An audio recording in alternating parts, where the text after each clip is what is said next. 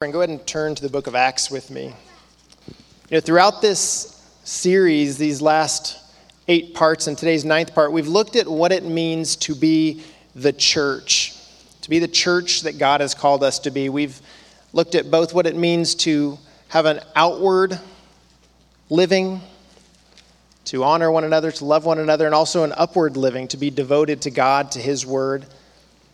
Both of those or what the church does, who the church is, and what we are to do. As we bring this series to a close today, I want us to consider and remember one thing that we are the church. The church is not the building, the church is not an event or a program, but the church is the people of God collectively gathered to honor Him and to love one another. And our mission as the church of God has remained the same for the last 2,000 years to love Jesus, to learn what it means to follow him, to care for one another, to teach others to do the same. Another way could be said is to go therefore and make disciples of all nations, then to teach them what it means to follow Jesus. Let's go ahead and pray, and we'll look at some passages today.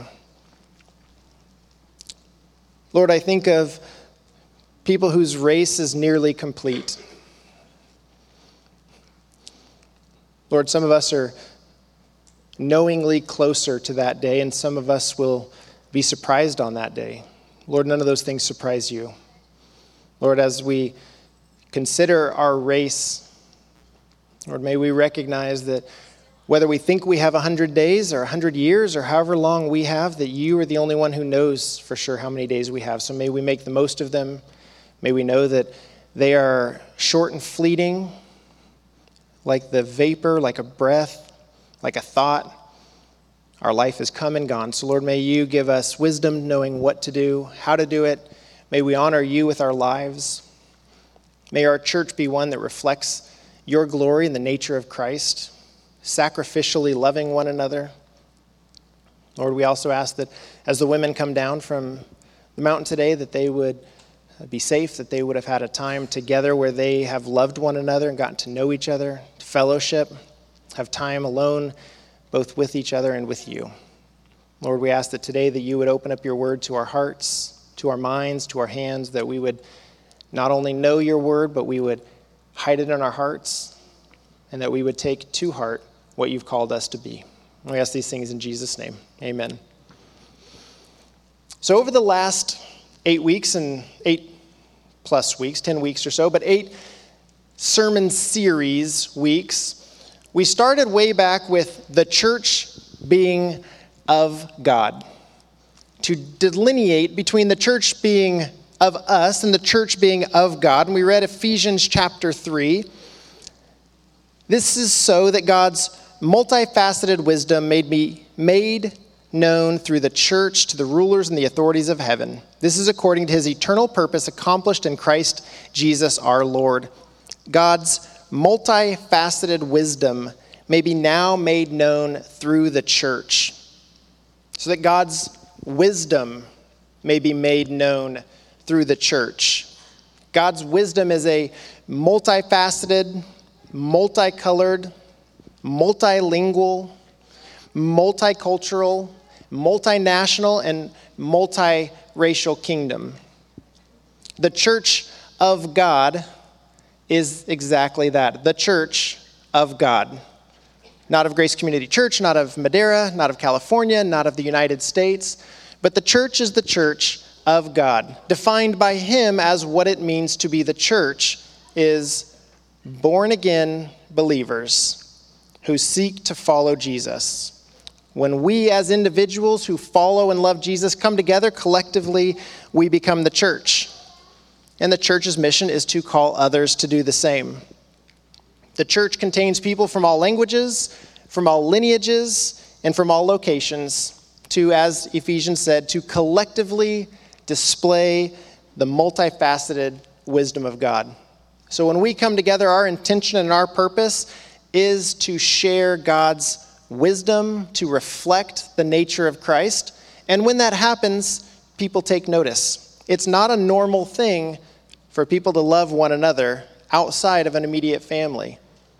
When we come together, we display God's multifaceted wisdom. And when the church is living as it should, it accomplishes God's purpose.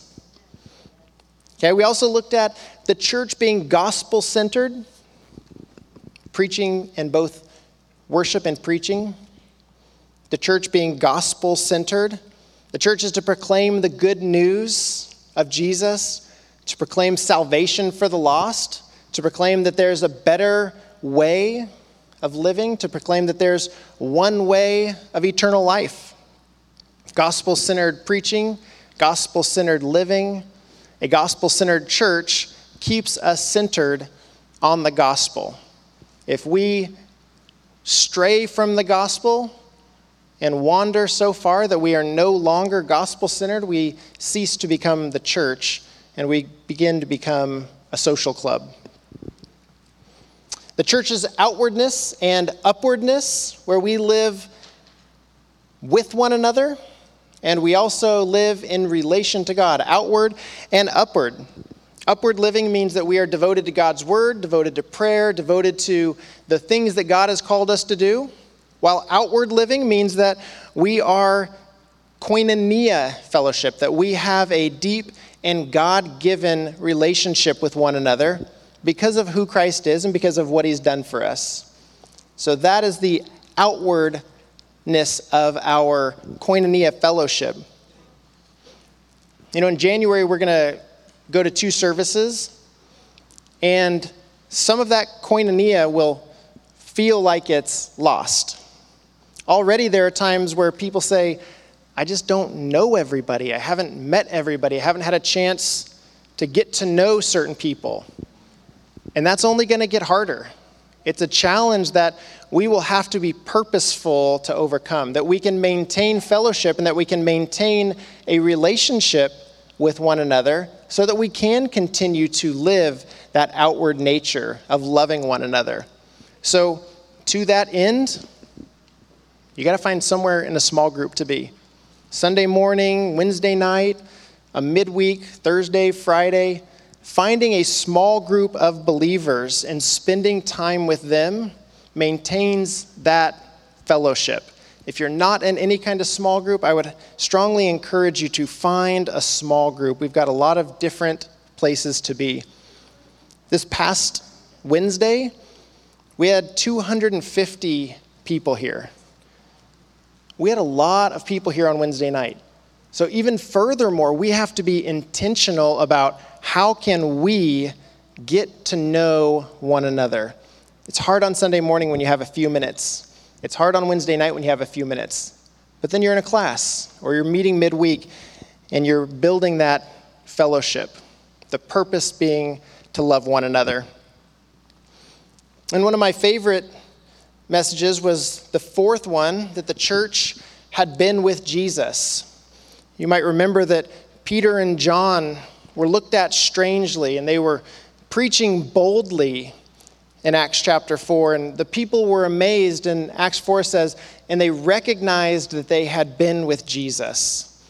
What a great description of two people who had come together explicitly to say, This is our purpose and this is our mission, and the outward other non believing people looked at them and said, There's something strange about them. They had been with Jesus. We looked at have you been with Jesus? Have I been with Jesus? Is it obvious to others that our lives are one that has been with Jesus? You know, yesterday I was thinking about that question, and it's often easy when we're here for us to look like we've been with Jesus. But when we have to fire an employee, do they recognize you've been with Jesus? When you get fired, does your boss recognize you've been with Jesus? Like the easy times, it's easy. The hard times are what Peter and John was going through. The hard times are when we most need to reflect the nature of Christ. And then we went on to good needs and good deeds the church grew quickly in the book of Acts. They had a lot of good needs the people had, and then they had a lot of good deeds to meet those. With growth brings new requirements, brings the need for new volunteers and new servants and new leaders. The church in Acts had brand new leaders that were learning how to lead, and we have the same thing.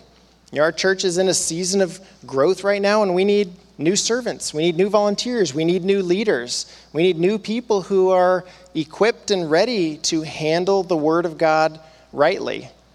And it's a good opportunity. These are good challenges that we have. In Galatians 6:10 it says, "Therefore as we have the opportunity, do good for all, especially those of the household of God."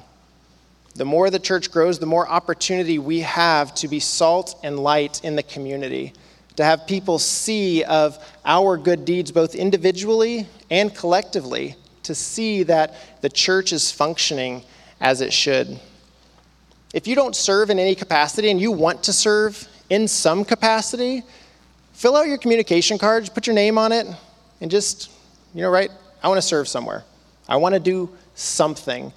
And if you know what you want to do, you know what you're good at, you know what you like, write that down. If you don't, that's fine. You can try some things and hey, I love cooking, or I don't love cooking, or I love doing this, or I don't love doing that. But we're going to have a, a lot more needs, especially as we go to two services. On Wednesday night, for example, I didn't have a, a specific responsibility, and I ended up helping find a kid who had wandered off. I went up and worshiped with the youth for a little while, checked on a couple classes, I went with the, uh, the TNT girls and learned some hand motions. I can't remember the song, but I do remember the hand motions was like, like that. And Faith is teaching me, clap. Yeah, that way, that way. See, I was like having fun learning with the TNT girls. There's lots of good opportunities for you to say, hey, I like working with the kids. Or, well, here's some opportunities to work with the kids. I like working with adults. Opportunities for that. I like working behind the scenes. Lots of ways that we can get involved in serving. One of them specifically that I've been thinking about is on Sunday mornings when we go to two services, we're going to have a half hour between services, and we'd like to have a full breakfast. So, bacon, eggs, pancakes, or breakfast burritos or something, and it's a lot of work. Somebody has to buy the food, cook the food, clean up afterwards. But we want to have out here time for us to be together, time for us to be able to be the church of God, to care for one another. So, we need people to help and come together to serve one another in just about every capacity. And as we love one another, we demonstrate Jesus' love for us. The good needs that we see, the good deeds that we perform in order to meet those are exactly what Jesus did. He went around healing from city to city and casting out demons and meeting the needs of the people. We saw that the church was generous in all things. The big picture that we looked at was gener- generosity was not an amount, it was a condition of the heart. To recognize that whether in little or in much, whether it's financial or time or some other way, that being generous is a condition of the heart. And we looked at living out the one another commands. We looked at some of the 50 plus one another commands. The greatest one, in my opinion, is to love one another. John 13, 34, Jesus says, I give you a new command love one another. Just as I have loved you, you are also to love one another. The next verse goes on to say, And by this they will all know that you are my disciples when you love one another. Our purpose is to love one another and to show the unbelieving world Christ through our love for one another. And then last week we looked at next steps to spiritual maturity. You know, newborn babies don't stay newborn for very long. My wife often says babies don't keep. You know, they they spoil and then they grow up and then you have a whole different thing that you got to learn and they keep growing up and they're teenagers and you have a whole new thing you have to learn. And in that same way, as Christians, we should go through those phases. We start and we steadily progress through what it means to be a Christian and walk in spiritual maturity. One of those is discipleship, both being discipled and discipling others. That's part of the Great Commission is to therefore go and make disciples. Having known what Jesus taught, having received salvation, having been forgiven of your sins, go therefore and make disciples. So today I want to look at what it means for the church to be on repeat. So turn with me to Acts chapter 8. We're going to first look at the mission of the church as the good news. In Acts chapter 8, we're going to start in verse 4. It says, So those who were scattered went on their way preaching the word. Philip went down to a city in Samaria and proclaimed the Messiah to them. So Stephen had been murdered for being a Christian. There was a time of persecution where the other Christians were being attacked and being arrested and being put on trial. And so they started to scatter. And that's where we find here when those who were scattered went, they went on their way preaching the word. They took the good news with them wherever they went. In times of peace, the same thing happened. In, in uh, Acts chapter 9, Saul had been persecuting the Christians. He had received letters that he could take and say to the other synagogues, the Jewish synagogues, if you have any Christians around, I have paperwork that allows me to arrest them and put them on trial. And then Jesus met Saul on the road to Damascus, and everything changed. In Acts 9, verse 31, after Saul had been persecuting and had then been converted to Jesus, Saul was now preaching and causing more persecution for the Christians. But when Saul left, says the church throughout all Judea, Galilee, and Samaria had peace and was strengthened, living in the fear of the Lord and encouraged by the Holy Spirit. It increased in number. The church knew their mission. The church knew that wherever they went, whatever they were doing, that the good news went with them. That they were Christians here, they were persecuted, so they left and they were Christians there. And in Acts chapter 11, starting verse 19. Now, those who had been scattered as a result of the persecution that started because of Stephen made their way as far as Phoenicia, Cyprus, and Antioch, spreading the word to no one except Jews. But there were some of them, men from Cyprus and Cyrene, who came to Antioch and began speaking to the Greeks also, proclaiming the good news about the Lord Jesus. So the, the persecution resulted in more people leaving, a continued exodus of Christians out of the area who again took the good news with them. They were not Christians only in the church, they were not Christians only at home, but as they went, they took Christ with them. The good news, one of the old church fathers says that, that the, the blood of the martyrs is the seed of the church. And as they went, they planted those seeds with their blood all throughout the known world. So, the mission being the good news, wherever they went, they took the good news with them. Whatever their circumstances they were facing, good or bad, in times of peace or in times of persecution, the Christians were Christians. Not where it was safe, but everywhere they went. We go to places that are safe. Most everywhere we go, you can be a Christian and it's fairly easy. There might be light persecution. Some of us go to areas that are not easy and maintain our Christianity. But as we go, wherever that is that we go, the mission of the church still remains the same to take the good news to the lost who have never heard it. So, whether we are together, collectively gathered as the church, or whether we have spread, it is our responsibility to take that good news where we go. So, what does that look like in your life? You go places that I don't go. You meet people that I don't meet. You know people that I don't know, and vice versa. So, as I go, I meet people and share the good news. As you go, you meet people and share the good news. And collectively, the mission of the church is accomplished as we spread the good news. The second thing I want to look at today is the ministry of the church is committed disciples. The ministry of the church is committed disciples. In Acts chapter 14, starting in verse 21, the church continues to grow. Because after they had preached the gospel in that town and made many disciples, they returned to Lystra, to Iconium, and to Antioch, strengthening the disciples by encouraging them to continue in the faith and by telling them, It is necessary to go through many hardships to enter the kingdom of God. When they had appointed elders for them in every church and had prayed with fasting, they committed them to the Lord in whom they believed. So after they preached, they went about making disciples. They were active in their making disciples. It says, Then they returned to Lystra, to Iconium, and to Antioch, and they were strengthening the disciples that were there. So they made disciples, went back and visited the disciples to strengthen them and to encourage them. That's discipleship.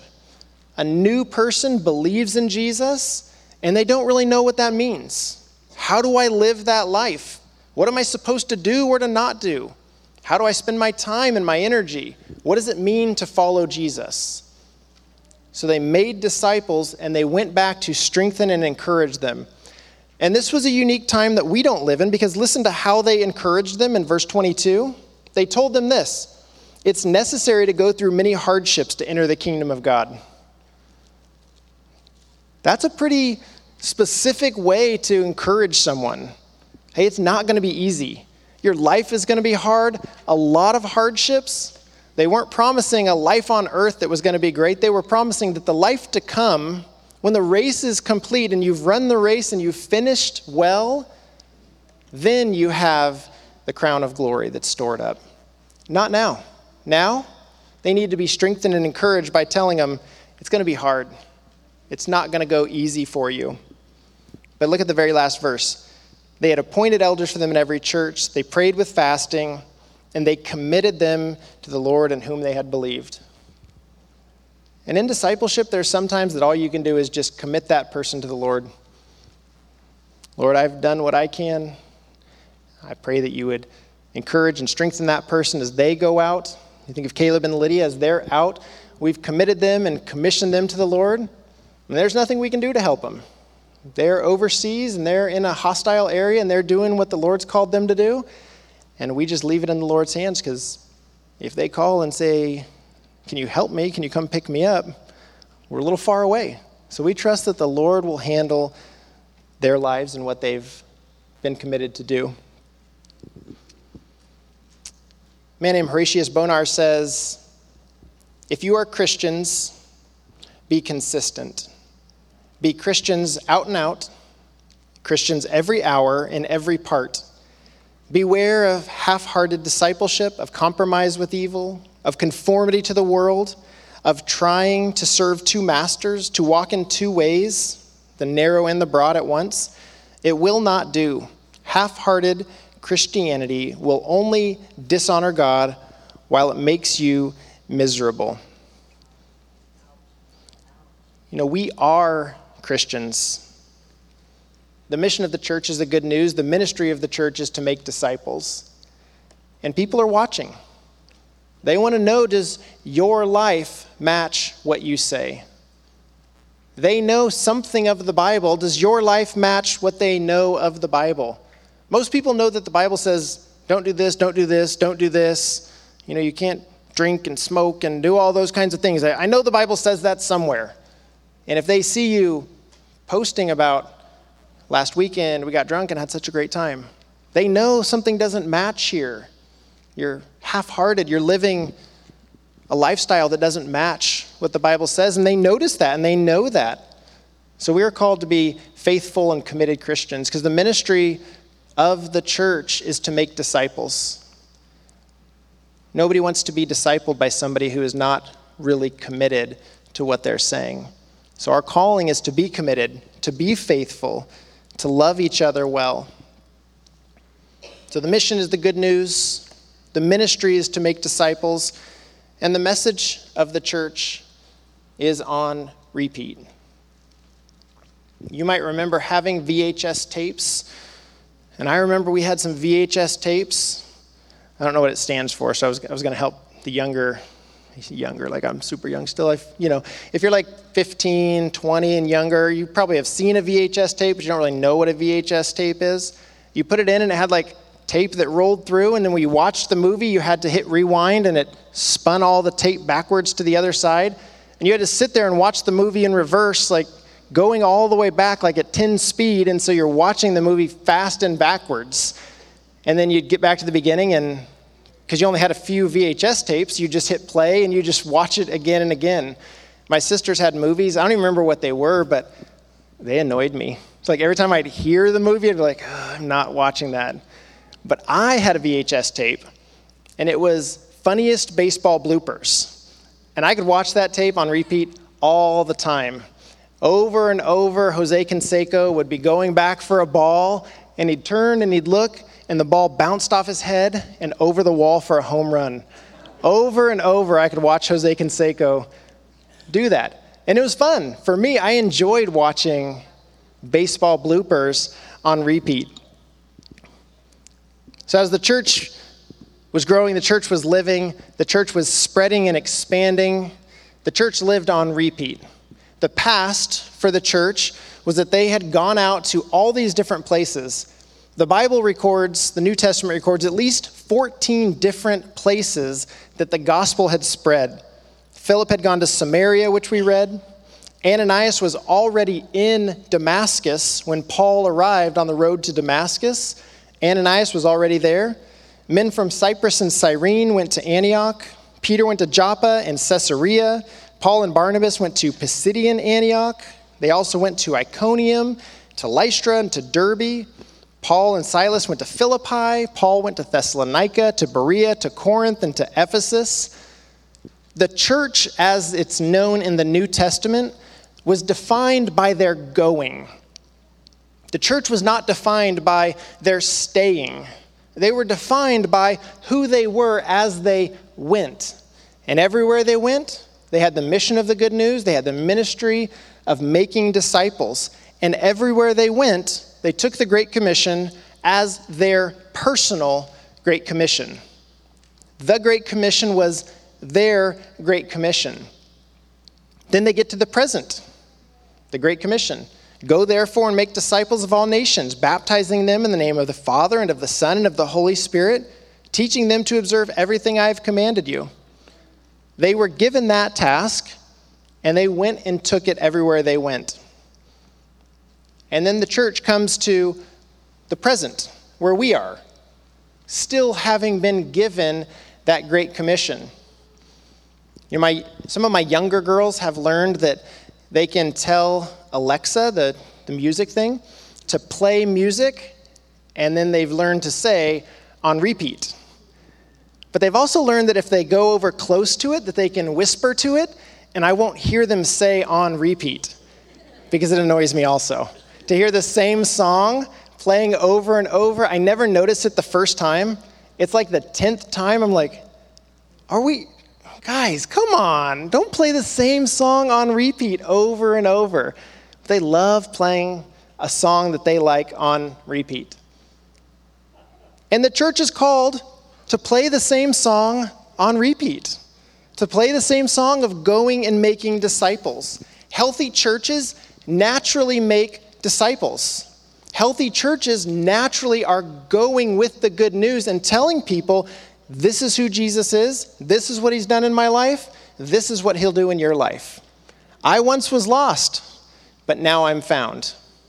You find yourself lost, and I can tell you how to be found.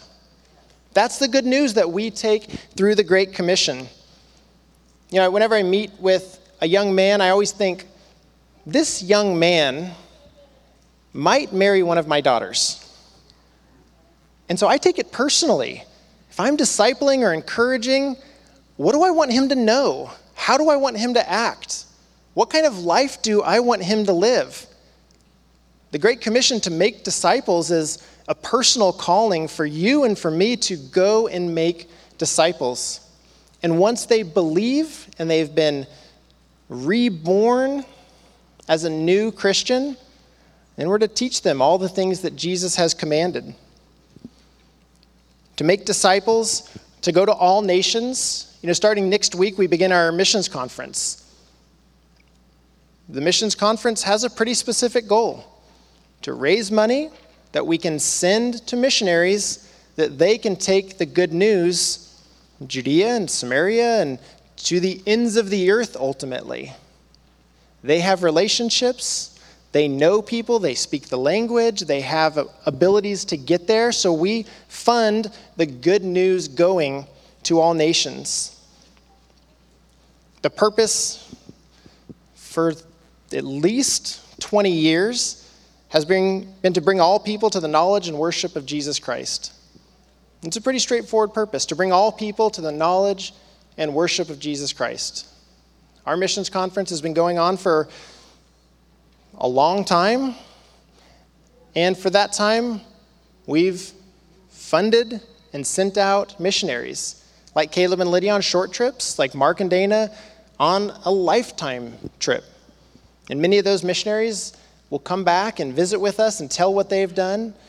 We've got Bob Hiltz that'll be here in a few weeks. I think Vince Payne might be coming out to join us to tell of what has been happening. What has our funding of their mission work accomplished? How has the good news reached all nations through them? And ultimately, teaching.